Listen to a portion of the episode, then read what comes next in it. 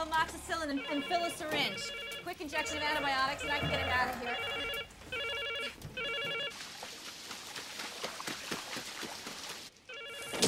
For once in your life, would it kill you to pick it up?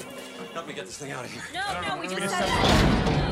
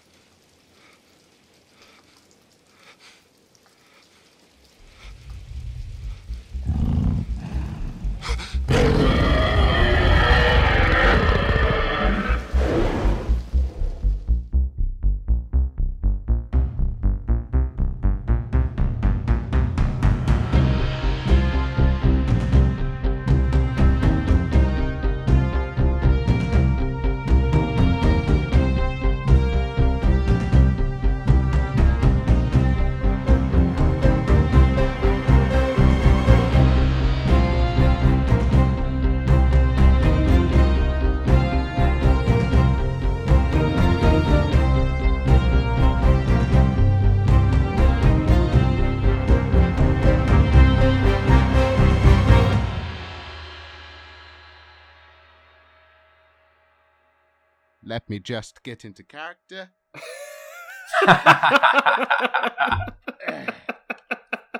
Beautiful, Jay. Beautiful. Oh yeah, that's, that's how it starts. The the the oohing and the ahhing, but then of course there's the, the running and the. I, you got to do a whole The- podcast the like that. roaring and the ahring. Does it make a noise? That thing? it did make a noise. Oh, I went didn't right into hear the it. microphone. No, did you, did you hear it, Jack? Hope you picked it up, listeners. For something has survived. Ladies and gentlemen and chaos-ticians alike, welcome back to Ramblin' an Amblin podcast, the podcast that explores the sights of Amblin entertainment, from the breakout hits to the proverbially extinct. I am one half of your host, Andy Gaudion, And I'm the other half, Joshua Glenn. and we're very happy to welcome back a returning guest, a survivor from the first Jurassic Park incident. Please welcome back JP aficionado and our friend Mr. Jack De La Mare. Welcome back to the pod, Jack. I'm very happy to be here. the Lost World, man. I'm brilliant. Lost World. Jurassic Park. Let's do it. Long, long time in the making. This Yeah. collaboration.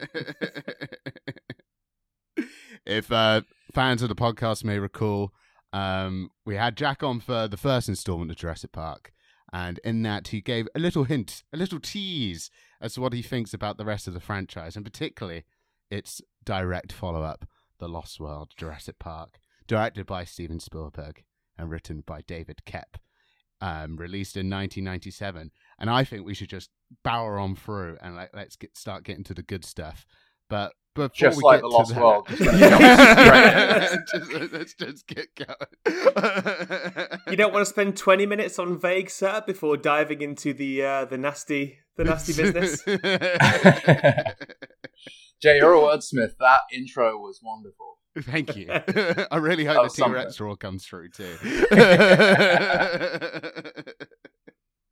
and speaking of wordsmiths, Joshua Glenn, I believe you've uh, you've prepared a little synopsis for us up top for the Lost World. Yeah, I Jurassic have. Park. no mention of vehicles this time, just to avoid any potential embarrassment. All right. Taking place four years after the events of the original, part. The Lost World opens on a snoot. Eh? Gone. What would you say? on your part. Sorry. I thought already you're calling me out for something. That's correct. Uh, four years after the events of the original, The Lost World opens on a snooty British family lunching on a beach as they're waited upon by their yacht staff. When their daughter wanders off to explore the local wildlife, she finds out the hard way that the curious lizard fellow she encounters is actually a vicious little comps. F- I even wrote it out phonetically, and I still Just still go panic. compy if you want, man. Compsognathus, or Compy for short. Yeah, we're just call it compies. Yeah, we'll just go for compies. So let's try you and. got you got the first one. We got the Latin out the way at first go, so we're done now. we Yeah, could just that's the with only- that's the only time we do taking off my hoodie because it's getting hot in See, it turns out that this family had stumbled upon Isla Sorna, an island off the coast of Costa Rica that acted as Site B for the ill fated Jurassic Park. Following the collapse of the park on Isla Nublar, this island, which acted as the factory floor for the genetically engineered dinosaurs, was abandoned and the animals were left to exist on their own in the wild. After reports of the incident reached the board of InGen, John Hammond, played by Richard Attenborough, invites Ian Malcolm, played by Jeff Goldblum, to his residence to discuss a plan of action. Presumably, Alan Grant and Ellie Sattler were busy. Hammond, facing the prospect of the island being exploited by his nephew Peter Ludlow, played by Arliss Howard, who now runs the company, decides the best thing to do is not to leave this whole thing well the fuck alone, but to enlist four researchers to head to Isla Sorna in order to document the animals in their natural habitat in order to court public opinion so that maybe InGen will think about think twice about doing what he knows they're already in the process of doing. Malcolm is quite rightly aghast and is just about to tell Hammond where he can shove it when the manipulative old prick lets slip that one of the researchers he's enlisted is his girlfriend Sarah Harding, played by Julianne Moore, and she is, in fact, already on the island. Thus, Malcolm is forced to be the leading man in this movie and mount a rescue mission. He joins the expedition's other members, Nick Van Owen, played by Vince Vaughn, and Eddie Carr, played by Richard Schiff. Poor, sweet Eddie. Uh, clumsily bids adieu to his daughter Kelly, played by Vanessa Lee Chester, and sets sail for the cluster of islands known as the Five Deaths. Once there, they find Sarah almost immediately, but Malcolm struggles to convince her of the danger they're all in and persuade her to return home. Luckily for his case, they quickly discover they're not alone on the island. As well as Kelly stowing away in the high tech lab van the team have been outfitted with, there is also the small matter of the second InGen team that has apparently been sent to Isla Sorna. Headed up by Ludlow and big game hunter Roland Tembo, played by Pete Postlethwaite, this unit is on the island to gather specimens to take back to San Diego in order to mount a Jurassic Park right on your doorstep, and, in the case of Tembo, to kill a T Rex for reasons that are of no business of yours. It's personal. Alas, as is often the case in these scenarios, both stupid plans inevitably come unstuck, and when members of each team start being picked off by dinosaurs that people perpetually fucking underestimate the danger of, an uneasy alliance is formed between the two camps. They therefore have to work together to cross the island and access the communications equipment in the local abandoned village. They just need to be mindful of the T Rexes whose sense of territory has expanded as a result of their stupid actions and Dieter Stark, played by Peter Stormare, an antagonistic bellend stupidly determined to provoke the compies. And the raptors, who've got a penchant for hiding in the long grass and eating people stupid enough to try and get through there. And also Ludlow, who is uh, dissuaded none, uh, dissuaded by none of this in his mission to take these prehistoric creatures to the U.S. mainland. The Lost World. The Lost World. Beautiful. Beautiful. I just relived the movie. I watched it last night and I just relived it again. That was great. Um, so there's, I mean, jumping straight in, there's some glaring differences between the novel and the film. Have you have you both? This is read interesting. novel? Well, Andrew lent me the novel, much like in the first episode, uh, Mhm. to read ahead of this, but I, I'm such a shit slow reader. I, I got about 80 pages in. But I, already I can tell there are some pretty, pretty glaring differences, yeah. Yeah, and just like the novel. But um, it's interesting. I was kind of rereading about it before, and I didn't realize that at the time they had uh, Spielberg and uh, David Koepp was so keen to get another Jurassic going that they were kind of writing alongside Crichton. yeah. I found that. They were like, oh, I- you do your thing, we'll do ours. to your point about the book, Jack, whenever I've read stories about the development of it, I've always felt that and Spielberg just weren't sure that Crichton was definitely going to write a book. The George R. R. Martin approach. it It did was just seem like- like, that. Crichton I- definitely. He, he. I don't think he'd ever written a sequel to it. no. He wasn't a fan of the notion of them. No, and I think it took a lot. But I mean, Spielberg at the time telling you to write a sequel, it's going to have a huge influence on you doing that. And Yeah. I do find it interesting that they they both didn't seem to be, you know, Crichton never seemed disappointed with the movie or Mm. anything. It's it's its own iteration of his story, and I think it's great because David Koepp really got to uh, really got to kind of experiment and do his own thing in that universe too, which I think was important. Yeah, and it is nice reading the kind of because he, he I've got a quote from him about se- uh, this is Crichton on sequels, saying like it's a very different structural problem because it has to be the same but different. If it's really the same, then it's the same, and if it's really different, then it's not a sequel.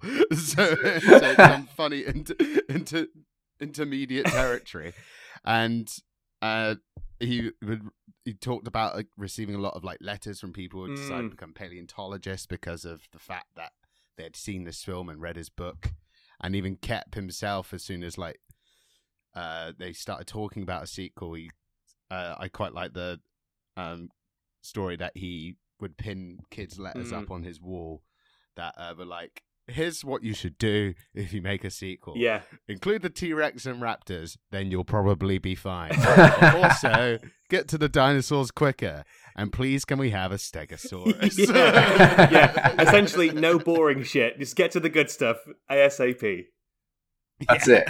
And rewatching the Lost World, you know, Lost World's so ingrained in my head, but rewatching it recently, you do realize how fast it is. Even though it's a kind of it's two two hour movie, it just jumps right in. Tw- literally 20 minutes, you're, you're on the island. It takes no time Mhm. to get there at all. You're, oh shit, dinosaur. That's it, and I think that's one of my favorite parts of the Lost World is is the minute that John Williams' uh, Malcolm's Journey theme kicks Mm. in, when you got the bird's eye shot of the boat on the ocean leading up to Isla Sorna. That whole moment, the music and the atmosphere, I'm like, we're heading back there. We're going back to the island. That's why it's such an exciting movie. I was thinking before, it, I get the same feeling I- when sticking on the Lost World that I do when I stick on Brendan Fraser's The Mummy, because it's that Mm. that proper adventure, but mystery, darkness. You don't know what it's going to be, and it's kind of scary, and it's kind Yeah. of you know. And I just yeah, it, it's a testament to how great this movie is. I could just go on. that CGI Universal logo. Yeah. which this was the first film to feature. That's right. The Jerry Goldsmith score.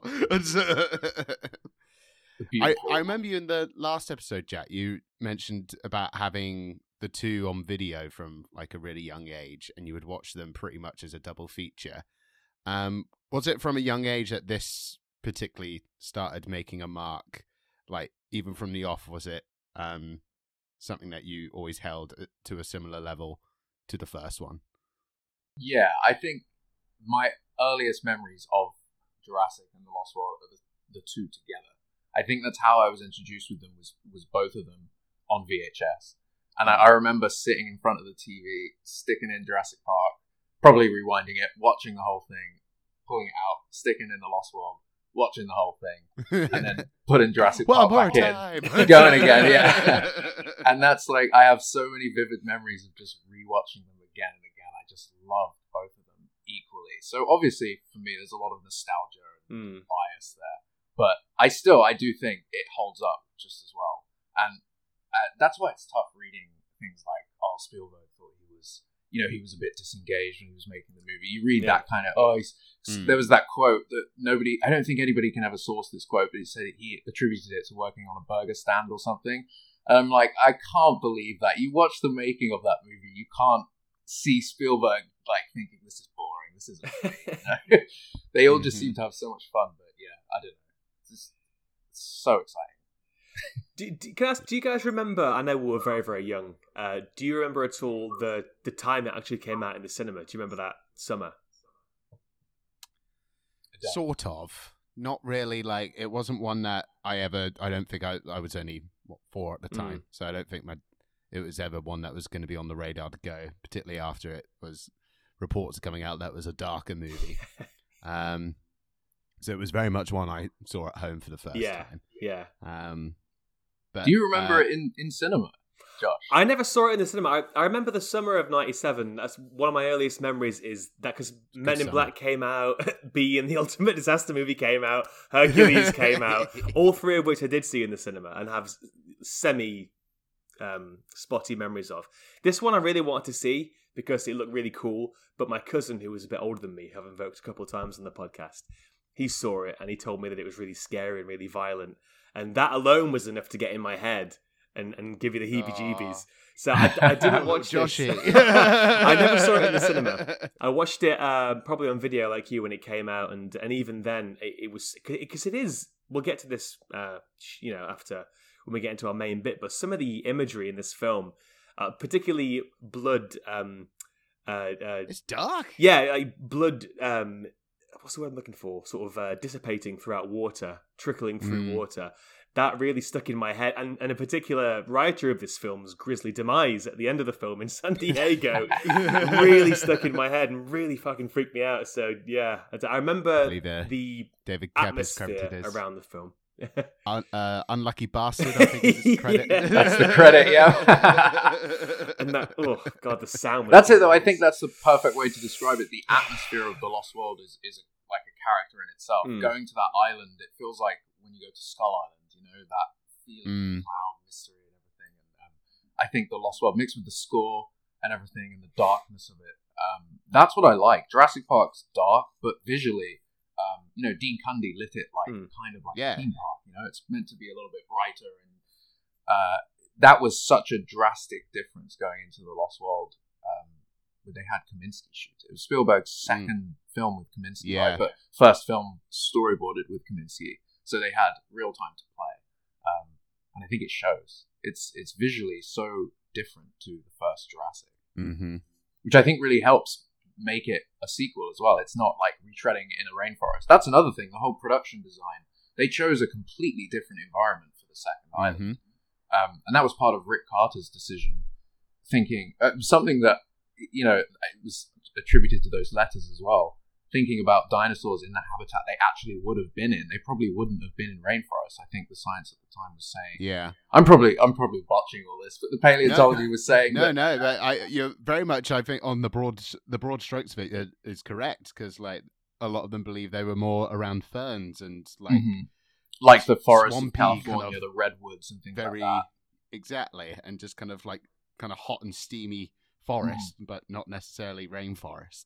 Yeah, and I Um, think that was such a good choice for the Lost World Yeah. to, to ch- make that visual change, um, give the island its own identity as well. hmm It's really exciting.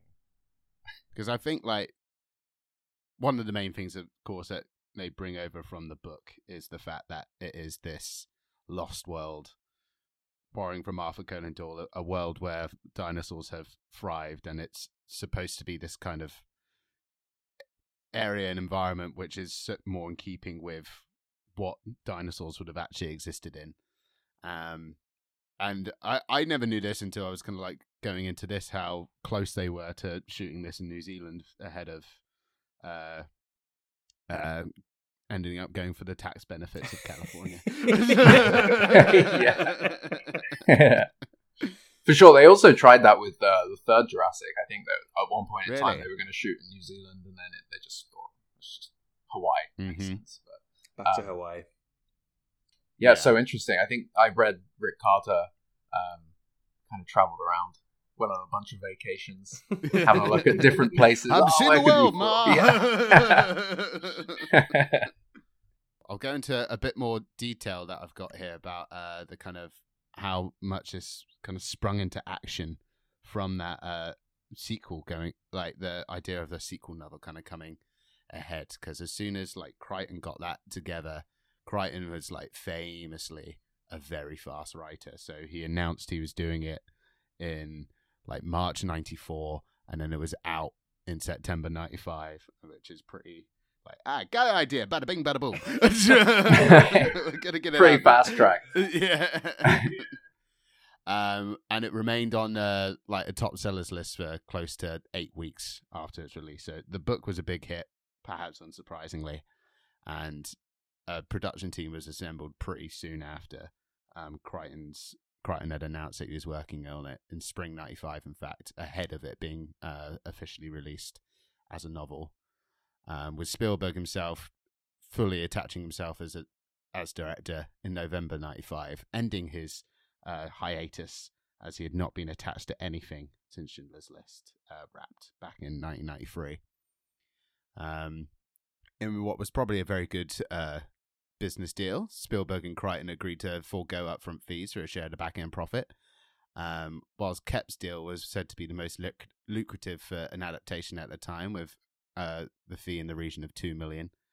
Um, we spoke in our last episode a bit about how David Koepp has managed to kind of force this uh, identity and screenwriter guy.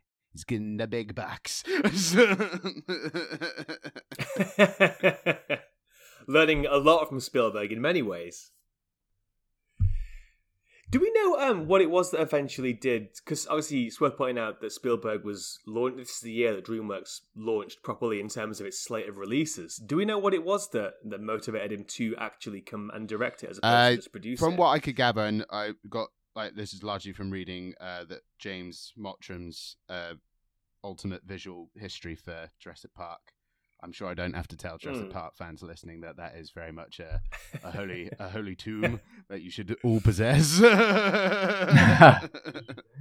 um, but he largely talks about how uh, Spielberg, after Schindler's List, he describes himself as becoming more of a man of the world, someone who's less selfish, as he's setting up like the Shoah Foundation after um, Schindler to really uh, Mhm. commit to preserving history in a way that he hasn't quite done, like never really been interested in as a businessman and as a filmmaker before.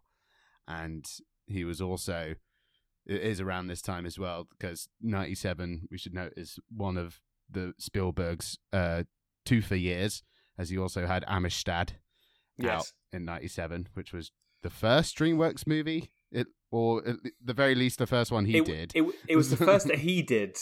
Yeah. The first was the Mimi Leder film, um, not Paycheck. It begins with P- Peacemaker. Ah. that was the first DreamWorks film officially.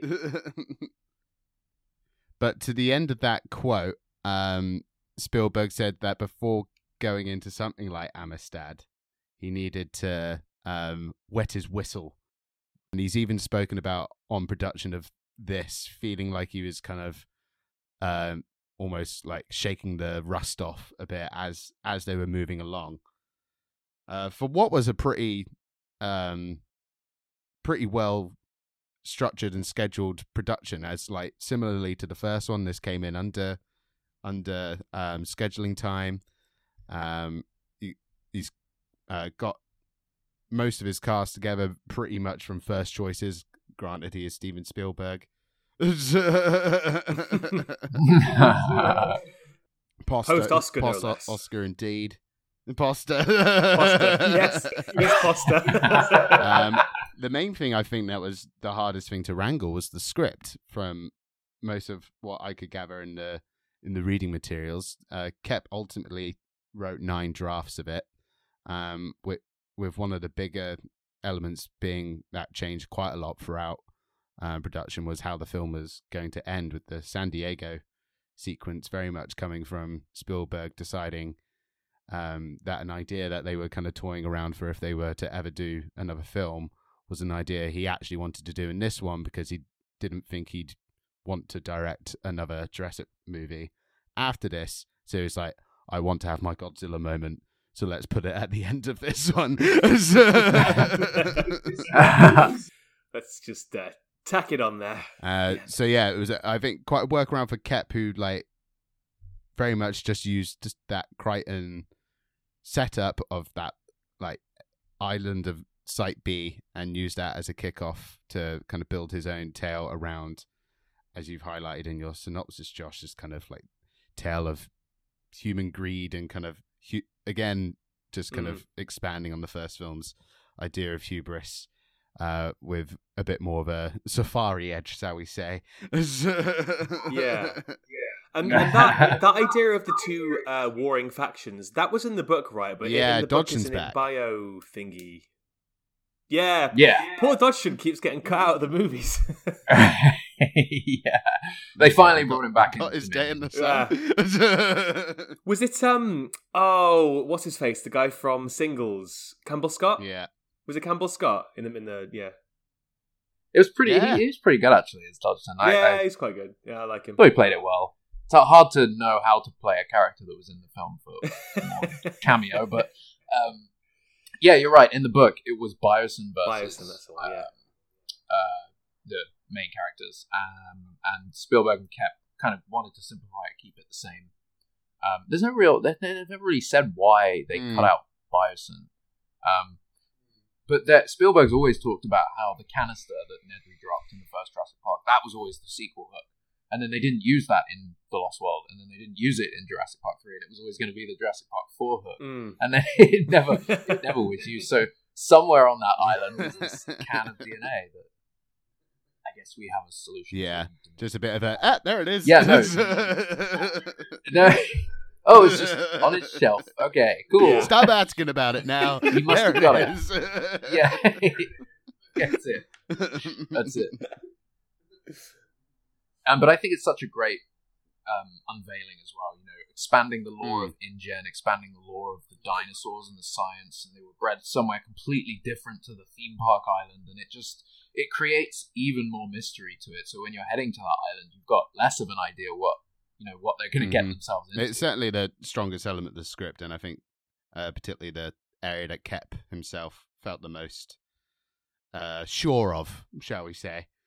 I, I think it um, pointed to the African film Hatari as the as a point of inspiration of this kind of again this idea of uh, environmentalists versus hunters in a space where animals are uh, left to kind of have to deal with this invading uh, presence on the island that is theirs for all intents and purposes. Yeah, that's right. There's, I think there's quite a lot of reference from that movie. In fact, um, like direct in the roundup sequence, Yeah. when they're kind of capturing dinosaurs. I think there's a load of references there pulled directly from. Is it? I think so. Let me double check my notes. I've had to open up all Yeah. my phones 'cause I keep freezing.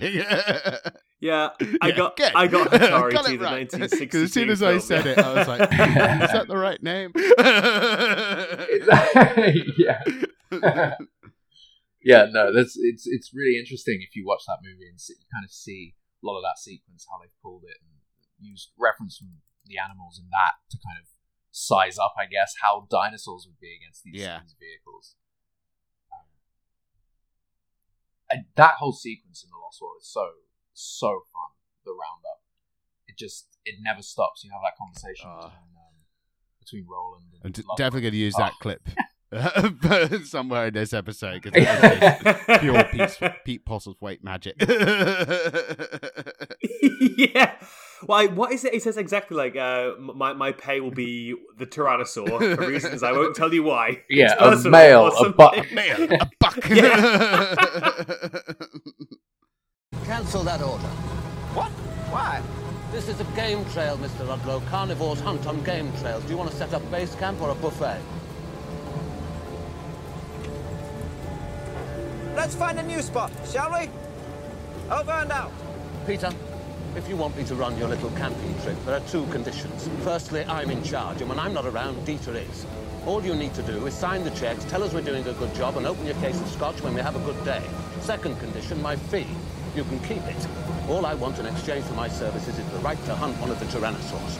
A male, a buck only. How and why are my business. Now, if you don't like either of those two conditions, you're on your own. So go ahead, set up base camp right here, or in a swamp, or in the middle of a rex nest, for all I care. But I've been on too many safaris with rich dentists to listen to any more suicidal ideas. Okay? Okay. It's just such a great like telling off, and I think that's something that Yeah. while I was watching it this time, uh, I noticed even more so. You know, the characters in this movie, ev- the chemistry between everybody is there. There's always something going on. You never feel like there's never a dull moment in the film. There's never a, it never kind of it, it slows down. Obviously, allows you to breathe, but it just constantly keeps moving. And I love that it does that. It, it feels like it would, I guess, if you were uh, on an island full of dinosaurs trying to run away and get the hell Yeah. away from there. It's what it would Go- feel think, like. Again, going back to those letters that like both Crichton and Koepp were having, kept having, the dinosaur action is very much upped. Um, in this, there's lots more effect shots than the first time out. Um, still have Stan Winston and his team putting in uh, their animatronics and puppetry, and for the most part, there's still that very strong balance between the CGI effect and the practical effect. Um, slightly more so edging towards CG uh, than the first time out, if only because for the sheer number of them. Um, but even that, like even like reading about like Stan Winston's workshop, not just relying on doing the same designs and just having two T Rexes in and of itself being such a big challenge when the first one was such a pain in the neck to begin with anyway yeah. I think that's what's another thing that's uh, great about the movie is that the whole focus on animal behavior and the whole nurturing, the parenting and the nurturing.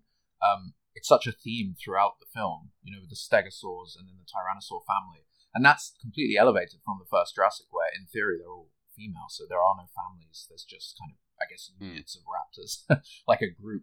But in this, you get to see actual families and the male and female behavior, and um, something a friend Chris always says. But the sexual dimorphism of the dinosaurs is so prevalent in the film. You see the different species and you see the different um, genders and how they're portrayed. And I think that's just another testament to the whole art department of that movie and Stan Winston's crew for designing. They go so in depth into the dinosaur designs, even for the ones that are just so far in the background you never see. Um, yeah, I just love that Mhm. aspect of the movie. I love the whole family, the T Rex family. It's so great. The- One of my, I, I mean, I, I, cards on the table have slightly more mixed feelings about this, I think, than you, especially the end, which we'll get to eventually. But one of my favorite moments in the film is when, spoiler to listeners, baby T Rex eats uh, Ludlow, and the, the the mummy T Rex looks on with with. It's like she smiles. She looks on with such pride. That's it. Such- it's such a lovely little moment. Beautiful, beautiful Yeah. moment. Parental, paternal bonding. It's very, very sweet. yeah, and the movie, you know, it's it's kind of full of that. You see it throughout, and you imagine as well the things that happened on the ship before that moment. The, the whole, you know, a lot of the crew were killed. It kind of makes you wonder: was the baby T Rex Getting hungry? Yeah, Yeah, because they, they, they say that the baby T Rex is on the plane. Yeah, I think- they? Am I right in thinking there's uh, rumors of a cu- Is there a deleted scene scene with a in raptor which on the on the boat, and they were like, Yeah. "There's too many dinosaurs." I think that's what it is. that's right. So there's that was always the I, I don't know what you want to call it, but it's a little bit of a weird one. You know, the crew died. Yeah. the T Rex ha- couldn't have Just gotten that small. left his hand on the killed. wheel. Yeah. yeah, yeah. Uh, I think I'm- when I was yeah. young, I was used to think that uh, I guess there were raptors on the boat that snuck on, and then maybe they snuck off, and maybe that's what the third movie should yeah, have maybe picked fill in that plot hole. Mm, You know, in '97, raptors actually got out too, but yeah. who knows? I kind of um, I like Yeah. to ignore that. I think that plot. I, I quite I, like. I think that just Sorry, speaks to the nature of the kind of sudden demand for this final act um, mere weeks before shooting was about to begin to Yeah. then design Yeah, this yeah, sequence. But I do, I do think as well that the, these kind of oversights that remain in the film somehow baked into it. They add a level of mystery that is almost in and of itself a satisfying end. Like the whole thing in um, Reservoir Dogs when it, it doesn't really make yeah at the very very end when I guess spoiler for a film that's thirty years old when they all kill each other at the end in the Mexican standoff and it doesn't really make sense because the final person wouldn't have been shot and on the set it was a squib malfunction, but they kept it in the film and it gives it a nice sort of sense of mystery that I think this film also has in the fact that it doesn't quite make sense how the Mhm. crew on the ship. no, or where Vince, or where Vince Vaughn characters, uh, he Vince just Vaughn's goes, character yeah. at the end. he just Yeah. is gone, and based on his character, he probably wouldn't have done that. He would have stuck around to help out. But Missing that hunky hunky bit. It does feel like it was shot like a year later. Yeah, And they just got boys back together whoever they together. yeah, yeah. but I get the sense, Josh, that you're not the biggest fan of that whole third act, that whole sequence. It's a it's a weird one. Um, I'm trying to find the quote from uh, Koepp where he talks about how eventually when Spielberg decided he wanted to have that end, like Andy said weeks before the cameras started rolling, Koepp was quite insistent that he the scene would only work for a short period of time before becoming unbelievable. But I, I almost think the inverse. It just feels it, it feels very very tacked on to me, and the way it unfolds and then is resolved, it feels weirdly hollow and weirdly small scale, and not quite. as important or grandiose or, or sort of substantial as you might expect from a T Rex being let loose in San Diego. There's just something about it that feels a little bit off to me. This final chunk. Hmm. I mean, I understand that, and I understand uh, how it does feel a little like it comes out of nowhere. But I think I just I love the San Diego sequence, and I think if it hadn't had it, people would have felt like the Lost World was kind of Mm. a retread of the first film, especially ending Yeah. escaping the You- island in a helicopter. You hear that? I think it was a wise choice to to kind of change the game and also bring a dinosaur to a city for a very short period of time. Nobody wants a dinosaur ripping down buildings and you know rampaging through a busy city. But the, what we do get in San Diego, I think, uh, kind of ticks the box. And then you don't want to see it again, but it, it kind of did it all for me. hmm I mean, it's cool. Uh, The the image of a T Rex walking down the suburbs that speaks. I mean, that must have been a key trailer image. That really takes me back to T-Rex ninety seven TV roaring spots. out over the San Diego skyline. I can particularly remember yes, that. From, yeah, yeah. That like that is one of the kind of big things for me for this movie. More so before I ever saw it were like the toys and the the PS One Mm, yes, game. yeah, Yes. which is so hard. The best yeah, no, you can't we complete had, it without we, had, we, we played it last time.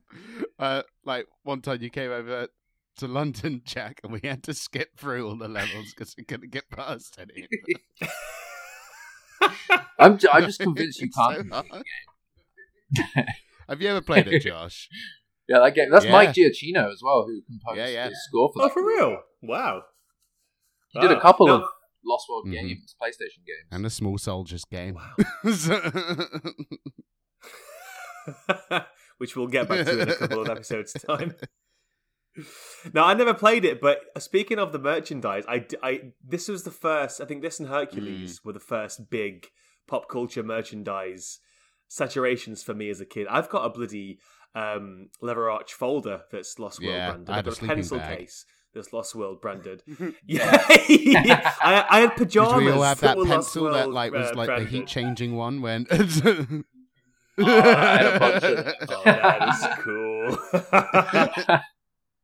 but it was so pervasive, and I think that a a lot of the San Diego sequence, the imagery in that does feel geared towards merchandise to me. Particularly like the the shot you said, Andy, of of the T Rex roaring Mhm. over the San Diego Bay.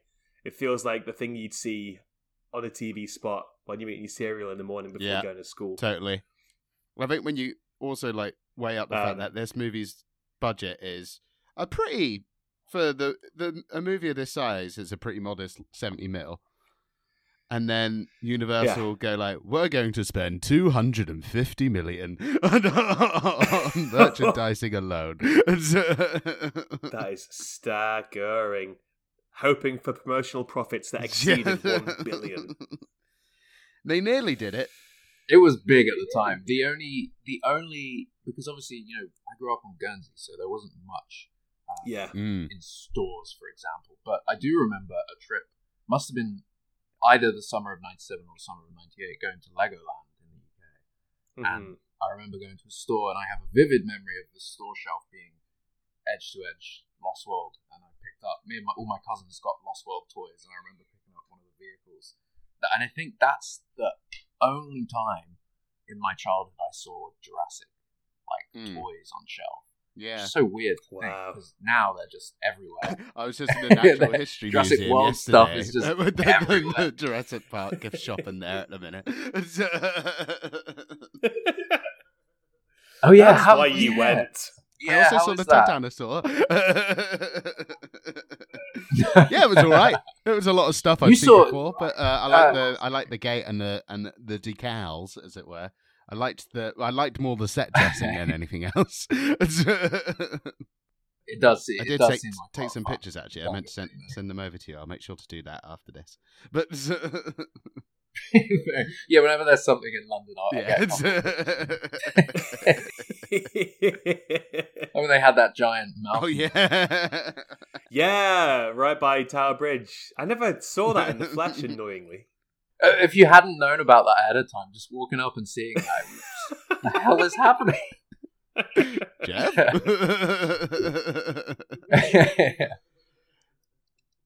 um. So, favorite sequence in the Lost World, I think I, if not I think it's all going to be the same one, right?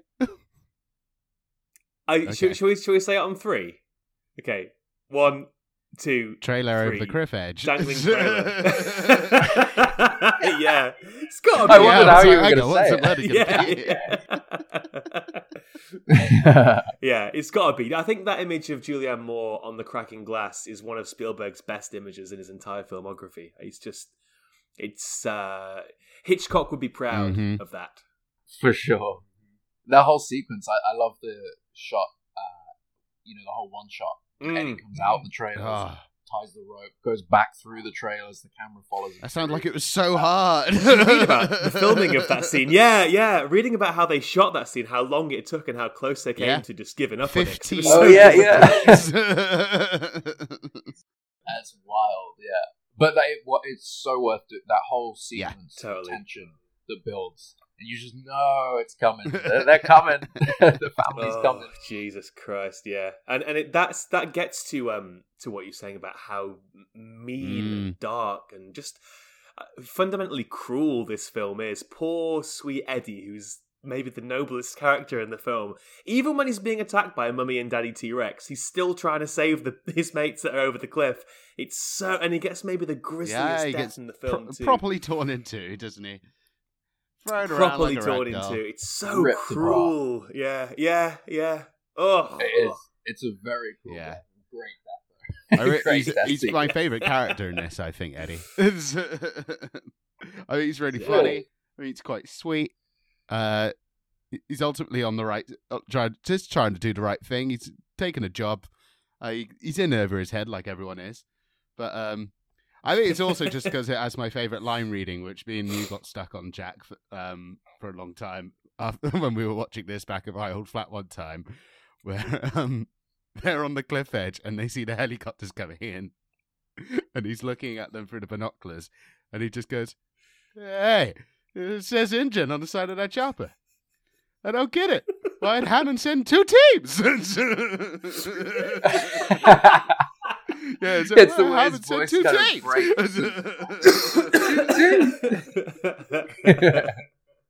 That's what I mean. Though the chemistry between you know both the Gatherer team and the Hunters team. Yeah. The, the word like Koepp just wrote the hell out of that movie.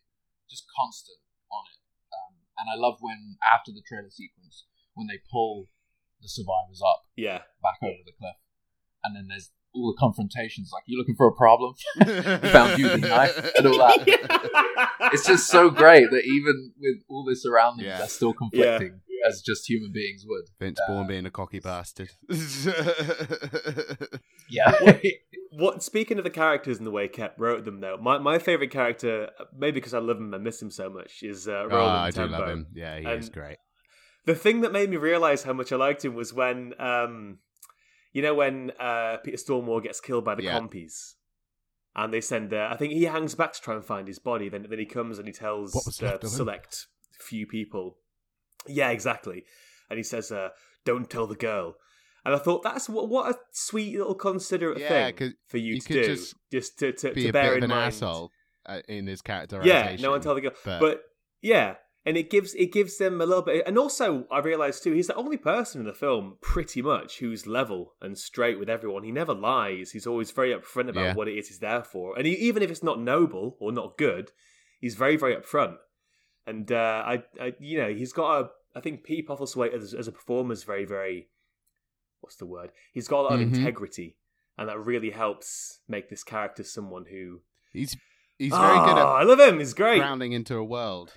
That's the thing. He, Mm, he yeah. he's not a he's not a villain as such. No, he's, no. You know, one of the movie's villains. He's not. He's he's his own. He's a human being. It is, yeah. In my head, it was much more villainous, but watching it again, he's just a guy who's there for a reason, and he never has to um, a- any airs or graces about what that reason is. To collect my fee. The whole film, and, Yeah, yeah. Just want to kill a T Rex, man. And and his whole line at the end, his last line to Ludlow, I spent enough time in the company of death. Yeah, Just what a Time in the you know, company Yeah. of death. what a great character. Yeah. yeah. And he's just gutted that his best mate got killed because in because of Ludlow's stupid cronies not listening to what he was saying. Stay out of the long grass. Ah, fuck's sake. Yeah, bless him. Um, did you have you seen the two deleted scenes? I have indeed. Have, did you check them out, Josh? Oh, I haven't. No, no, no, I didn't. No, fill me in. Give me a give me a, an oral representation. Well, I'm not sure exactly why these two sequences specifically were are uh, you know were available on the DVD because there's a lot more that they filmed for the film, filmed for the film that Hmm. didn't um, make it in. But they, if you, as far as I'm aware, if you're watching the movies at the Universal parks on the TVs in the hotel rooms or whatever, Hmm. um, they have these two sequences back in. Mm-hmm. So Right. After the scream on the beach when the little girl gets, you know, whatever by compies, it then transitions instead of going to Malcolm, it transitions to a boardroom scene, InGen boardroom scene where one of the one of the guys sat there as Ah, yawning, and that's the transition. I'm transition. glad the, the same okay, effect is still in. Yeah, That's yeah. It's a good It's actually yeah, yeah. It is great, but it's it's actually yeah no it's it's cool. Then there's a, there's a whole sequence where Ludlow's just kind of going over what happened to the original Jurassic Park, and it gives you some backstory. They talk about how the island was destroyed, but there's another scene where you're introduced to Roland, and he's at some I can't remember what it's like an outdoor. Yeah, I think they're waiting area. to trap, like waiting for a, uh, not the boat, but they must be waiting for the helicopter. Uh, Yeah, yeah. And uh, it's where he you, he introduces you to RJ basically, and invites RJ to join him on this journey, and you have a nice I think it's a, kind of It's a introduction shame to the that's character. not in you learn a bit more about Roland. Hmm. Yeah, it shows you. It kind of gives you the like understanding he's a big game hunter, but he's a good guy. He's always had a good relationship with RJ, and Yeah. yeah, it is a shame that it's not in there. I, if you if you're able to watch the movie Mm. with that scene in, um, because am I right in thinking well. that it's also Same shown on like scene. Fox and like some networks have actually screened it that way with the two scenes in. Yeah, I believe so. I think that's where a lot of the copies Mm. of YouTube came from, is people noticed it was being played on TV like that. But I've no idea if they still do it now. I just know that somebody told me the other day that they still play it that way at the park. So if you go to a Universal park, I think in the hotel room or something, you know, they'll play those scenes in. Yeah. is- I find really fascinating. I, I didn't realize they were. no one, no, no one from Universal has thought to be like, oh, Curious. Anyone know that's happening? yeah. But there's a lot of deleted scenes, like any movie. But in the Lost World, I think especially they it was such a hefty script, and there was so much going on, and they cut a lot of interaction. Even scenes, you know, where they're they're letting out the dinosaurs from the hunters' camp. yeah. They start opening all the cages. There's a whole extension to that where they cut the fuel lines of all the vehicles and things like Uh-huh. that, which is which kind of explains why they don't have any yeah, vehicles well, they're on after, foot. after that whole section. um, Yeah. yeah, that's what I'm hoping for the 30th anniversary of Jurassic Park. Hopefully, Universal are able. to... Yeah, there's got to be a got to be a, in a vault Yeah. somewhere in Culver City. Yeah. Spielberg's private vault. did you um did you say what your favorite sequence or, or or element was, Jack? The trailers is is definitely Yeah. one, but I think it's really hard to pinpoint for the Lost World. Mm. Um, I love the sequence where they're heading into the workers' village and the Velociraptors attack. I love the whole because you kind of the whole movie you've kind of been waiting for the Raptors Yeah, to yeah. have their moment, and it doesn't Mm. disappoint that sequence. Oh, the shot in the long grass of, of the guys running through the middle and being flanked on every side from Raptors. That, that is that's what that's why Spielberg is who he is. terrifying. It's terrifying. They're just there all of a sudden. Jeez.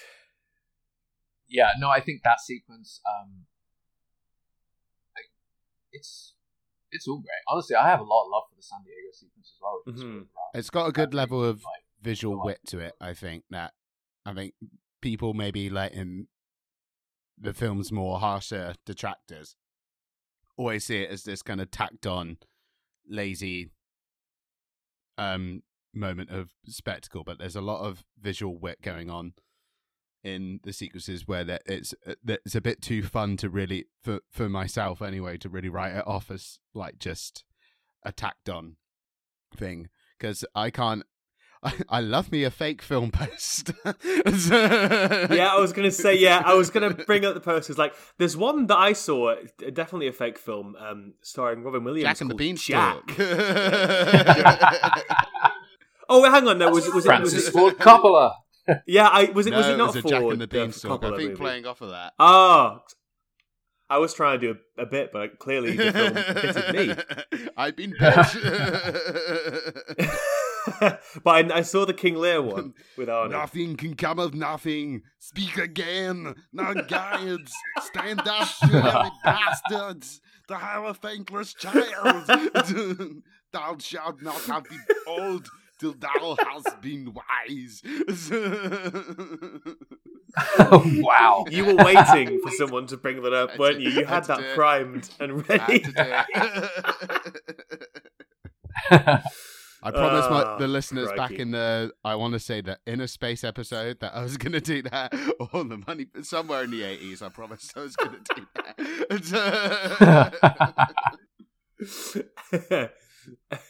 that. But I think an, an image in that San Diego scene that I think speaks to where Spielberg is with this film is the fact that he kills the dog. yeah. he's yeah, in, that one's a, he- that one's a challenging one, isn't it? He's in dark mode. He's de- he's definitely in a much meaner mode than he was last time around. Even insofar as including the opening scene of this film is from the first book, and he, he cut that because it was a bit too gruesome, right? And, and the fact that he opens mm. with that this time immediately sets out a stall that if this is something that's going to be a bit yeah, the compies really get their moment in this more one. unforgiving. Because again, even the um, Peter Stormare's uh, Dieter's uh, death is taken verbatim Mm. pretty much from John Hammond's death in the original novel. Again, because Spielberg loved Richard Attenborough too much, so he sidestepped away from all that element of darkness in that character. But all the all those darker Yeah. impulses do get recycled here. And and I, I do think it's interesting. Yeah. I kept thinking a lot about Indiana Jones and the Temple of Doom when I was watching this because they Hmm. are they are really similar. They're both ferociously paced, both much more dark than kind of I, any other e- entry in the franchises, both before and after it. Um, and I, Hmm. it does speak to a headspace that Spielberg's in at those respective points in his career. Yeah. Was it was it in Indiana Jones? Was it Temple of Doom where he had his eight, or was it Raiders where he had his um similar kind of not breakdown but existential? Uh, Temple of? Doom he did just after he got divorced. Both him and George Lucas had just both gotten divorced, and then they went straight into Temple of Doom. Yeah. Uh, so- which is a, Wow. a- a- Real divorce dad energy. Yeah. yeah. I wonder what I reckon maybe with this one it was just about to go into business with Yeah. Geffen and Katzenberg thinking, nah, I've made a huge mistake. what, what have I done? This is no fun. I think um, it definitely aided the Lost World. I think going darker with it, Mm. slightly different tone, but following the same Mhm. kind of path as Jurassic. I think was really important for the sequel to survive. That's why maybe JP three isn't quite considered as good. You know, it's it's more hollow. Yeah, that's more of the. B movie Um, that I think a lot of people read this Yeah. one as. If that makes sense. I definitely that for a long time that the Lost World was always, at least online, it was considered like not a great sequel. I- but I think people may have been misremembering how fantastic the movie really is when you watch it back to back with the first one. Um, I think Hmm. it plays just as well. I, I just think there's too much inherently done to like there's the filmmaking's too good for one to for me to ever really write it off because there are a lot of people who would say this is like the worst thing Spielberg's put his name to and I'm like you you haven't watched enough you That's haven't watched enough Yeah. that that is that. Uh, uh, who is saying Hang on, that? no. Who, who are those people who say that? he's credited on Because- the Wikipedia I, page I can tell you from doing Name and shame. from from doing this podcast alone, I can tell you that it's categorically untrue. There are at least two, at least two Spiel, three four Spielberg films that are markedly worse than this Film one. critic Tim Brady That we've described covered. it as readily the worst thing Steven Spielberg has ever made. Named and shamed. They're wrong. Listen, listen, fella. Hook. Yeah? Oh man, or anything. Yeah. Not my Spielberg. well, well, well. That's a that's an argument for a whole different episode. it, it- it's like all kind of echoed in the film's even immediate response. Because yes it made a shit ton of money. Biggest opening weekend of all time at that point. Um held the record records for a number of years for like the best saturday and the best sunday. Held the best memorial day like memorial day weekend record for ages and was the second highest grossing film of 97 um behind a certain titanic when it went on to gross 618.5 million worldwide. Um, still very good, um, particularly for a film of its budget. Um, less said maybe about the marketing budget, but still, still a fair, a fair little bit shy of the first one, and it did drop off quicker. There seemed to be less of a repeat value for audiences, but I, and I think a lot of, even a lot of critics at the time kind of felt that it was something a bit more visual effects pushed than it was character pushed and even even some of the quotes point to that kind of darker tinge as being something a little more off-putting this time out and i think that's what you can kind of put down as well to that less repeat value perhaps at the box office. But i i do think that those because it does have flaws i do think the setup is hasty to the point where it's like you it almost loses you but getting you back to the island and the there there's no kind of escaping that the final act does feel like it's some someone just going like I want to do this now. Let's do that now, thank you. But for all its flaw, I think all its flaws make it this kind of it feels like an angsty, moody teenager of the franchise, and like particularly considering where it's gone on in later later years with the uh, Jurassic World trilogy. I, I I'm forever more grateful for the film that The Lost World is because it is refusing to kind of do pat for pat the same thing. It is going for something that feels a bit more mature and feels like a director who's not interested in doing the same thing. Yeah. Yeah, and I think that the big difference that I spotted this time around is there is a lot of of something that looks a bit like Spielberg face, which is Mm. that that um, sort of close up of a character staring in wonder at something. And there was a lot of that in the first film, which worked because that film, much like Williams' score, was about building up a sense of wonder. This time, the Spielberg face is one of fear and apprehension. And every time you get one of those Spielberg uh, shot, um, Spielberg face esque shots, it is a character looking over the horizon thinking, oh, fuck. the next thing is going to come and we are in big trouble. And I think that alone makes this much more interesting than the big detractors would accuse of. Because I do agree with you. I, I I find the setup very hard to swallow of this one, and I, as I've said, struggle with the end. But that whole middle chunk where it's just set piece stacked up on set piece of uh, increasing grisliness and, and almost unbearable tension. It's some really special filmmaking that we get to see. And I think going back to your earlier point, you were reading Jay about um, the VFX and how that was commented on in early reviews. How this one was obviously much more pushed for VFX, but you can watch that movie now and it seems seamless. The VFX is, is exceptional, and obviously going darker and hiding a lot in shadow, uh, you evade a lot of the uh, realities of CG um, by doing that. Uh, and I think it's a testament to how good that movie still looks to this day. You, you know, you pull out a dinosaur shot from that movie, pull out a dinosaur shot from Dominion, Jurassic World, or Fallen Kingdom. Yeah. mean- it's night and day. weird.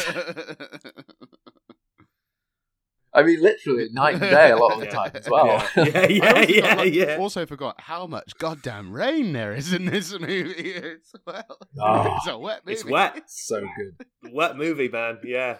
It really is. I think that's that's Jurassic Park for Yeah. me though. It's it's rain, it's the It's isolation, muddy. the jungle, you know, the sounds in the distance, the thunderstorm. Lost World is all of that. Mm. a hell of I a think- lot more. It doubles up on the dinosaurs. I think that's maybe why initially people saw it as you know they had this incredible no you know we all know what it was like seeing Jurassic for the first time, but imagine being in cinema watching Mhm. it for the first time. That feeling, being blown away, and then four years later, going into it, and then you. I, I can imagine some people just thought, oh, they've just doubled the T Rex. Oh, they've just got two now. You know, it's similar to how we're like, oh, they're just making bigger dinosaurs in the new ones. It's kind of, I imagine people maybe just Mm. overlooked. Genie's a out the little bit at bottle. time What do you do? thought, oh, they're just doing exactly, yeah. Oh, they just double them up. It's like it's the whole subplot about Animal behavior. Yeah. nurturing and parenting, and yeah, it's, those people are wrong. Is what I'm saying. Their opinion is wrong. I think one thing we haven't really touched on at all is the um, both the book's idea and one that the film carries over in having uh, Jeff Goldblum's Ian Malcolm as the lead hero this time out. Um, what are your feelings on that decision and how it plays out in the movie, Jack? I I've always been a supporter of um, the characterization of Malcolm in this movie and how drastically he's changed from the first one.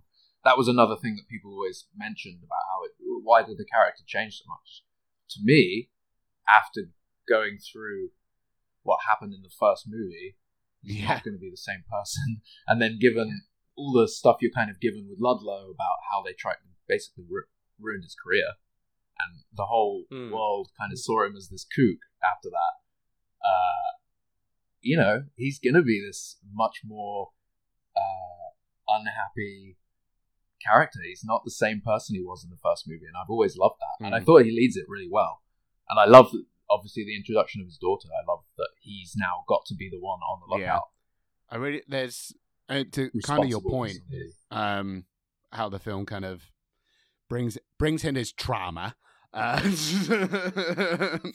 Yeah. Trauma. How is it that Jamie Lee Curtis is a trauma? Trauma. uh, trauma. there's- It's all There's about this really trauma. nice. I, I think it's it's played played very nicely by the actors in it, um, particularly uh, Julianne Moore. There's the part where it's just after they discovered Kelly in the um, trailer, and she's and Sarah's trying to still kind of trying to convince Malcolm why why she's come here and why it's safe and why she knows what she's doing. And there's a point where he's like, "Oh, you got to go up. It's a tall, the tall, it's tall person talk." Uh, um, but then there's a point where she goes to like go out the win- the door, and he's like, "No, no, no, not out there, not there. You have to come back. You have to come out, stay in here." And Yeah. a beat where Julianne Moore kind of looks at how he's reacted there, looks to uh, Kelly, and is kind of like, "Okay, yeah, no, this guy is like he's he's really not in a good place for this because of." And she, from what we can gather, is someone who knows about what he went through and knows the kind of physical recovery he's had to go through as well. And now his daughter's on the line there as well. She's like, "Okay, no, this is a bad situation." But fuck it, I'm staying. Yeah, well, yeah, I was, Yeah. I was, I was going to say she she maybe doesn't fully Yeah. understand or, or doesn't care to understand because she shows very little Sa- regard Sarah for his, Harding, for despite his as warning. much as I like Julianne Moore, I think that her character is quite inconsistent in how. In, in, yeah. an asshole.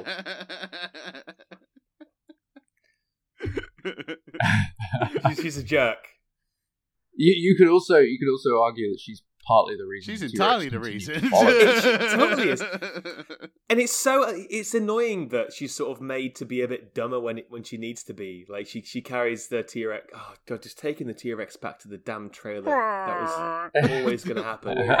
And uh, oh oh yeah, the humidity is not allowing the blood to dry on my jacket, so oh smearing it on the on the plants as we walk past. Oh Should yeah, probably put this down. oh yeah, maybe that's a bad thing. Yeah, That's it, yeah. But you know this, Sarah. You, you're a paleo, you're, the only, you're a paleontologist. You know this. well, I always like to think, hey, I don't know what it'd be like Yeah. to get killed multiple times by dinosaurs. I'd probably like, oh, forget about the blood on me too. Not, yeah. But but, it is. even Roland, Yeah, even Roland didn't, Yeah. didn't comment on it. He was like, "Oh, It it's fun, Okay, cool." yeah, yeah, yeah, yeah. Maybe we should uh, stop That's the expanding Roland the scene T-Rex's you need to cut. territory here. Keep the AJ one in. Yeah, Get rid of that one where he points the blood out. It doesn't make him look good. It doesn't make her look good. Just to um to go back to the fact that Malcolm is centered on this one. Did do you guys know at what point that decision was made? Was that because of how popular Goldblum was in Mm. the first, and they wanted to make him the focus here, or was that something that Crichton decided independently and Spielberg and Koepp took from that? yeah. Do we know if that was always From- going to be the case, or if I that can was a gather, reaction to it was the breakout? Crichton both going off of a Conan Doyle inspiration in terms of like he always brought Sherlock Holmes back, and Crichton found he couldn't write about the world of Jurassic Park without having the kind of running commentary that Malcolm inherently offers. he Mm, felt like Okay. that was one of the, the only ways he could he himself make sense of it by having that character there. Right. So he did a Yeah. he did a bit was of a like, retcon "Oh, that he's good in his own writing. Yeah. yeah. he survived. Because it, it- doesn't the Lost World book open with something like uh, several uh, newspaper sources erroneously report his demise? He didn't die. He's fine. Lot of Yeah. Several sources, including my previous book, reported him dead, but uh, they they were wrong. I, I mean, I think it's logical. The, Yeah. Sam, um, Dr. Alan Grant, and Ellie Sattler, they just they wouldn't. Yeah. They wouldn't want to return to an island. That's, that's for sure. Mm. Um, I think it, it kind of makes sense, but then Mm. I don't know. I guess it was just more logical. I love the introduction of all the new characters in the Lost World as well. I think, as as we talked about before, Roland and everybody introduced a lot of characters to the franchise that are iconic still to this day, as much as those original Yeah. three. I particularly Roland. He's one of my favorite uh, JP a- guys to chap, kind of yeah. come through this fold, and like it, it I'll, I'll remember him much more to th- to this day than um uh trying to think of side characters in something like Fallen Kingdom now, and I can't think of a single one. I, I, I, I was going to try and say Chris Pratt's character, but I I, can- I genuinely can can't remember, him. remember his Owen. Name. I, so. I can remember Owen. I'm just trying to. Justice Owen. Smith, he's in Noses Owen. me for a bit. can Ken Ken Wheatley is the guy who uh, he's Buffalo Bill in Fallen Kingdom. Oh yeah. The character is Ken Wheatley, and everybody thought, "Oh my God, Buffalo Bill is going to be like another Roland kind of thing," and then it's just I this completely forgot he was in that movie until you just mentioned it right now. Yeah, is that the only real scene you get? You get a couple scenes with him, and then he I think he pulls out a Yeah. Stegosaurus tooth and wears it. It has like a, a thing that he wears of teeth. the dinosaur the teeth. Indoraptor Oh, gets him, doesn't he? In the cage. Yeah, it does a Yeah. little smile. At the camera first. Gotcha. They're just such different movies. They're so different. God, this, this franchise. all over the place. Um, It- I, I'm, I mean, yeah, they, they, it does feel like a different era. I was saying the other day to um, Chris, who I work with, he, we were saying I miss that feeling when we were kids going into teenagers when there was only Hmm. three Jurassic movies, and that feeling of like, what's next? The mystery, and all you had was those first three movies, and there was no real expanded world outside of that yet. And I miss that feeling of being able to fill in the gaps. there, Yeah. Now it's gone. Yeah, so crazy. Yeah. yeah. with where it is. Um, I'm hoping if they move forward with the something for the franchise, I'm hoping they kind of try and take it back to its roots a little bit, and hopefully set it before Jurassic World as well. Because I think there's such a chunk of time there that's Yeah. mm, could be explored. But I don't know. Some would argue that, the, that we've had enough movies in this franchise. certainly, what, certainly enough to kind of leave it for a, a time. yeah, yeah, yeah. Maybe come back with like what Prey was to. Mm. Um, Mm, the Predator movies. Yeah, back to the drawing board. I think, yeah, what you're saying uh, about seeing these as, as kids when all you had were the films, the sporadically paced films. Scarcity is very important with something like this, and I think that's something that our, our girl Kathleen Kennedy has figured out the hard way with Star Wars. Mm. And uh, not to retroactively make the prequels to be better than they were, because they, they're still largely not very successful, but they were still exciting when they came out because aside from the expanded universe books and all that business, that was all you had in terms of visual, you know, entertainment to keep you going. And as soon as it became one a year or two a year or one a year Yeah. on a TV series, you, you quickly become inured to it. yeah, I mean, back back Um, around this time, like even with the first Jurassic Park, they're just making that to make Jurassic Park. They're not really thinking, mm-hmm. oh, what seeds can we put in here for um, the sequel that we're going to do in two to three Exactly. years' time? Exactly. Um, Yeah. They're just making the one, put it together, hope for the best, and then come come back Yeah. to the table after after that. And Yeah. Even insofar as Spielberg deciding to not save the San Mm. Diego bit for a hypothetical third film because he doesn't know there's going to be one, he's certainly not going to make one. Even though I don't think it works, certainly for me, it doesn't work, it's still more admirable than just teasing and setting up the future.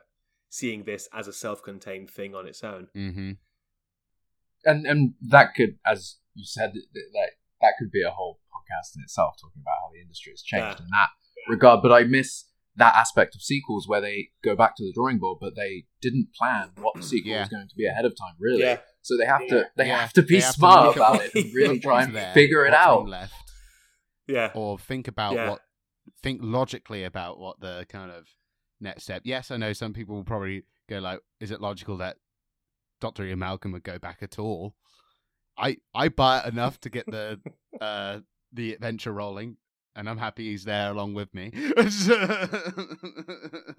Yeah. I certainly buy it a lot more than uh, certain logics in the, particularly the new trilogy, shall we say? but Yeah, um, yeah, I I do only grow to grow more fond of this one, particularly in light of what we have gotten in recent years. Uh, for for their many, uh, whatever strengths and flaws that the the world movies have, I don't think. I think personally, comfortably for me, this is the best follow up to Jurassic Park. It's the strongest sequel out of the bunch. And Yeah, I'd I agree would with argue that. also the strongest score Mhm. out of the bunch because it is. For sure. yeah, this is John Williams at his, at his It's best. so. Yeah, it really is. Um, and I agree. I mean, for me, it's it's it's on par with the first Jurassic, and I totally understand. I grew up with them, right? So there's a lot of nostalgia there. But um, yeah, I think it's just as good. I have just as much fun with it, and I feel like it's the perfect sequel to what uh, most people consider a perfect Mhm. movie. hmm. Absolutely. and there, inhe- there inherently lies the issue, isn't it? Is that... oh no! What are we gonna do now? People liked it too much. It is- Yeah, because theoretically, in a in a in a perfect hermetically sealed world, it's impossible to sequelize Jurassic Park. You would think the the concept of Jurassic Park, it it, sh- it it should shut off the idea of a sequel, and I think the idea of the Lost World is the really the only place you can go with a sequel to Jurassic Park. As future films have found out. What what I always find funny about the the recent Jurassic World movies is there's all the commentary about how well we need to get away from the islands, we need to get away from that landscape, we need to get away from the islands Yeah. and the rainforest and the jungle. They always just come back to a jungle. yeah, The Biosyn Yeah. Valley in Dominion is an isolated shot of jungle, which is so it's like an island. Yeah, yeah, That's yeah. a Park. And I- I just- Yeah, yeah. For real. My God. Oh, I'm not looking forward to watching those fucking movies again. But hey, well. it's um you, You got, gotta. you, have got to though, You right? gotta You've check gotta- them off. Gotta go yeah, all gotta do it again. Gotta do it again. It, it is. I'm looking yeah. forward to I think my Glenn watching them takeaway. No, well, we'll see. We'll see. My my takeaway is I think that it is inherently inherently unsequelable Jurassic Park, but I think this is as good a vision of what a sequel could and should be as you're going to get Hmm. from these films. Which is maybe damning with faint praise, but I do mean that there's a lot I do like about this film, particularly the middle chunk. I think is very very effective. Absolutely. I, I I think that inherently there's too much terrific set piece work going on here to ever write it off as one of Spielberg's worst. It's Hmm. uh, one of the ones I always feel gets a little a, a little harder rep than it deserves. Um, I, it's a very very enjoyable, very uh, driven, dark, uh, moody, gruesome action movie with some good dino action and. Honestly, that's all a grown boy needs. it is honestly it perfectly encapsulates that feeling that I want from Mhm. Jurassic Park. I think that's totally omitted from any of the new movies. So yeah, um, I can always go back to the Lost World and be happy. Hell yeah, man. Yeah, yeah. now, Jack, I know we're kind of approaching around the, uh, our time with you, but is it that feels like a nice kind of round off point for um, our discussion on the Lost World. So before we let you go, I just thought I'd let you know that um, our our Twitter callers have very much been on the same same same page as you. Uh, a lot, a lot of They're trained well. They're trained well. it must be said as soon as you retweeted it, it was like boom. oh, good. Yeah. That's good. I mean, lots of Lost World love. I think there's definitely been a resurgence of it in, in as the Jurassic World movies have played out.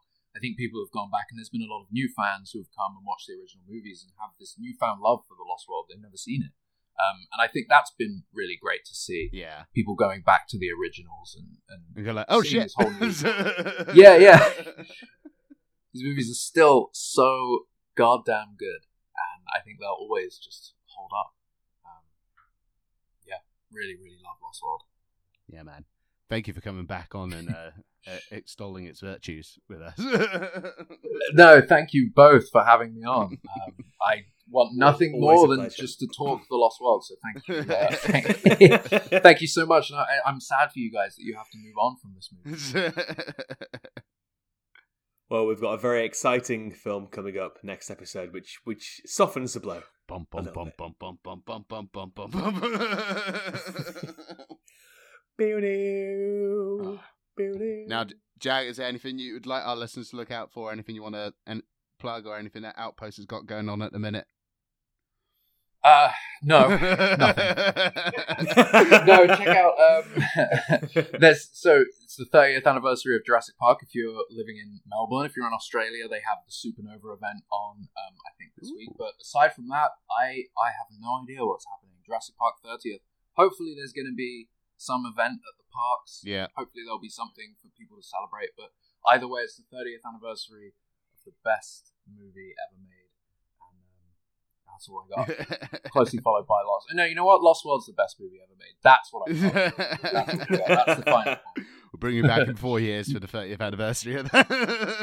That's it. That's it. That's gonna be a good. Get that three hour extended And we'll cut drink out to there. Oh yeah, that's it. That's my life goal. Just, just get in Universal's archives and find what I can. the De La Mare cut. Yeah. I was, oh yeah, yeah. No, thank you both. Appreciate Yeah, it. thank you so much, man. Thank you, Always a man. pleasure. Always Much love. appreciate it. I'm not making the same mistakes again. You're making all new ones. I need you to send rescue immediately. Men who tamper with the laws of nature Get this movable feast underway.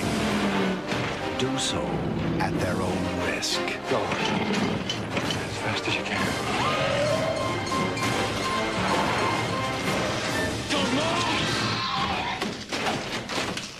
What is it? Mommy's very angry. A Steven Spielberg film. Hang on to something! The Lost World. Rated PG-13. Starts Friday, May 23rd at theaters everywhere. Big thank you once again to Mr. Jack De La Mare there for joining us on our trip to Isla Sorna. Um, always a fountain of knowledge when it comes to the Jurassic Park corners of celluloid, and always a pleasure to chat to him. And we hope you enjoyed the chat too. And as aforementioned at the end there, um, we did put out the feelers to gauge Mhm. what you, the rambling listeners, think about the Lost World Jurassic Park. And as uh, as we reported, Jack, you all pretty much land on the same side. after after weeks and weeks of drought, the yeah, rains yeah, really came come in. down upon us. Yeah, um, with uh, first one being from the Arch Paulie at Level Up Paulie, simply stating 100% my favorite of the Jurassic franchise. it's nice to have someone echoing Mr. De La Mare's thoughts. We also received word from the lovely Harley Mumford at Fundamentals Podcast saying, Love this movie despite its flaws. Some masterful sequences from Spielberg, from the cracking glass, all the stuff with the compies, and the raptors in the long grass, plus two T Rexes, all meant I wore out the VHS for this one. P. Postlethwaite steals every scene too. Pretty much agrees with everything we've said. Yeah. It's like he knew. And uh, the podcast that nobody asked for, nobody.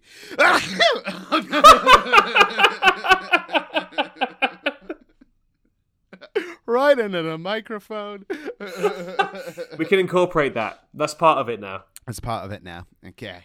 Let me take that one again. I don't want you to. I liked it as it was. It was perfect. We also had a tweet from the podcast nobody asked for at nobody asked for pod, si- simply saying, "I think it's unfairly maligned. Suffered from being the sequel to a masterpiece. It's an average action film, and there's always a place for that." And I, I, I think very much it kind of echoes my final thoughts on the movie there. Um, but yeah, Hmm. I, I very, I very much agree. Although I'd say it's above average. Above average. I'd say it's above. As as as I think of the three of us, I liked it the least. I'd still say it's above average. hmm A Spielberg craft.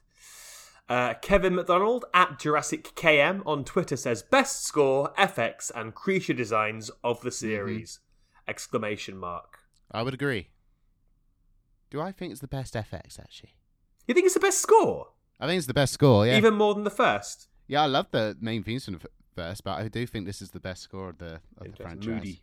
Yeah, I just yeah. like how he just really he refuses to just trade in on the motifs laid down and goes for Yeah. a new theme, which is like just so a piece with the, Yeah. the movie at, at hand, and it's and then even just going then going for the more percussion driven action scenes as well. It's Mm. one it is one of his Yeah. finest action scores, particularly.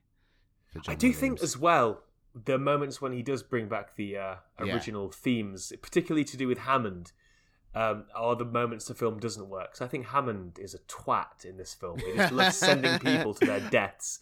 But the, fil- Steve, No, no, the she film, came to me. I want you to know that. oh, shut up, you old bellend. Spielberg sees him as so cuddly and tries to make him seem so cuddly, particularly with those uh, themes coming back when he's on screen talking. And he gets the final word. Yeah. Idiot. Awful man. He should have died like in the like in the book. Nixed his words. Anyway. Um, ben at Jurassic Site B wrote in to say this is a masterpiece in movie making. So many standout moments, incredible animatronics and set design. Pete Postlethwaite is outstanding, and the score by John Williams is next level. It's truly underrated by many, but as a Jurassic Park fanatic, I think it's nearly faultless. He also said in relation to uh, Jack De La Mare's uh, retweeting of our Lost World tweet, outstanding movie. Boom. um, we also had a tweet uh, in from Jar- Jaroslav. Ko- Ko- ah. I'd say I'd say Yaroslav. Kosmina. I think it's a soft soft J. I Jaros- would say. Jaroslav. Jaroslav Yar- Kosmina Yaroslav. at Jaros four two eight. Listen, the only important thing there is is the Lost World at Jack De La Mare. I love when a tweet tells me to listen. I'm listening. Uh, you also received a DM, didn't you, Andrew, that I've not been privy to. Uh, yes, uh, Nick Flicks podcast got in touch to say, "Love that you guys guys are covering Lost World." Quick thoughts on it. I'd say that I get that it's not a great movie, but I still really enjoy it. Thank you for getting in touch, Nick. And we had uh, one last question as well from a previous guest of the podcast, Dan Kelly at Deaking Around on Twitter. Worst, most painful, and scarring demise in this movie? There are a few good ones to pick from. Now I know we, we kind of spoke a bit about um, Eddie's Eddie. death in Poor particular. Eddie. Poor Eddie. But I I think the crown for this one has to go to the Peter Stormare uh, Ooh. compies. Uh, just the way that builds up and the Sticks in the menace craw, it and how it? cheeky Yeah. those fu- cheeky and vicious those fuckers are. they really get in his crevices. That one of the images that stuck in my head from being a kid was when they get up his nostril. you know, Yeah, and they're, they're and they're pulling just at his tugging on his membrane, lip. Yeah. Oh, they also shout out to the the death of the uh, rival paleontologist um, who runs out of the waterfall when a snake goes down his shirt, and he's picked up by a T Rex, and you hear.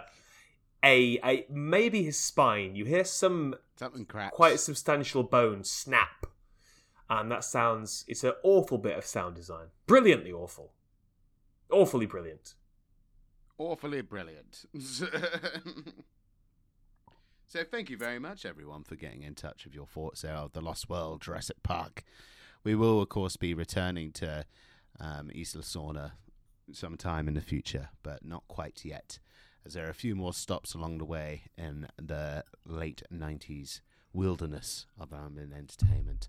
With, with our next film, indeed, being the ba- Barry Sonnenfeld joint Oh, from also the summer of 1997. Yeah. Men in Black. Yeah, yeah, man. Yes, it is. It is. We're Sorry. finally doing Men in Black, Andrew. Starring Will Smith, Tommy Lee Jones, with a script written by Ed Solomon, based off the Malibu Marvel comic book. If you happen don't happen to have the film on disc and would like to catch up with the Men in Black along with us, you can watch it if you have a Sky or Now Cinema subscription. Otherwise, you can rent or buy it digitally from Amazon, Apple, Chili, Google Play, Rakuten TV, Microsoft, Sky Store, and YouTube. Uh, if you've got any thoughts on those well dressed, best kept secret in the galaxy men, please do tweet us at Ramblin' Amblin or email us at ramblinaboutamblin at gmail.com with any thoughts. Uh, I, I expect them to largely uh, rotate around the idea that the film is the best of the best of the best, sir. Uh, while your podcast device is in your hand, please do give us a little uh, like review, a like rating, and a subscription. And if you have time, please do write a little review because uh, it's always nice to hear what you think of us.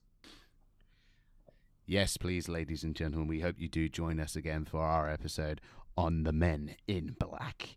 A big thank you once again to Mr. Jack De La Mare for stopping on by to check out the shores of Isla Sorna. I have been Andy Gaudion, I have been Joshua Glenn. and together we have been Rambling and Ambling podcast all about the Lost World Jurassic Park. We'll see you next time. Until then, take care and have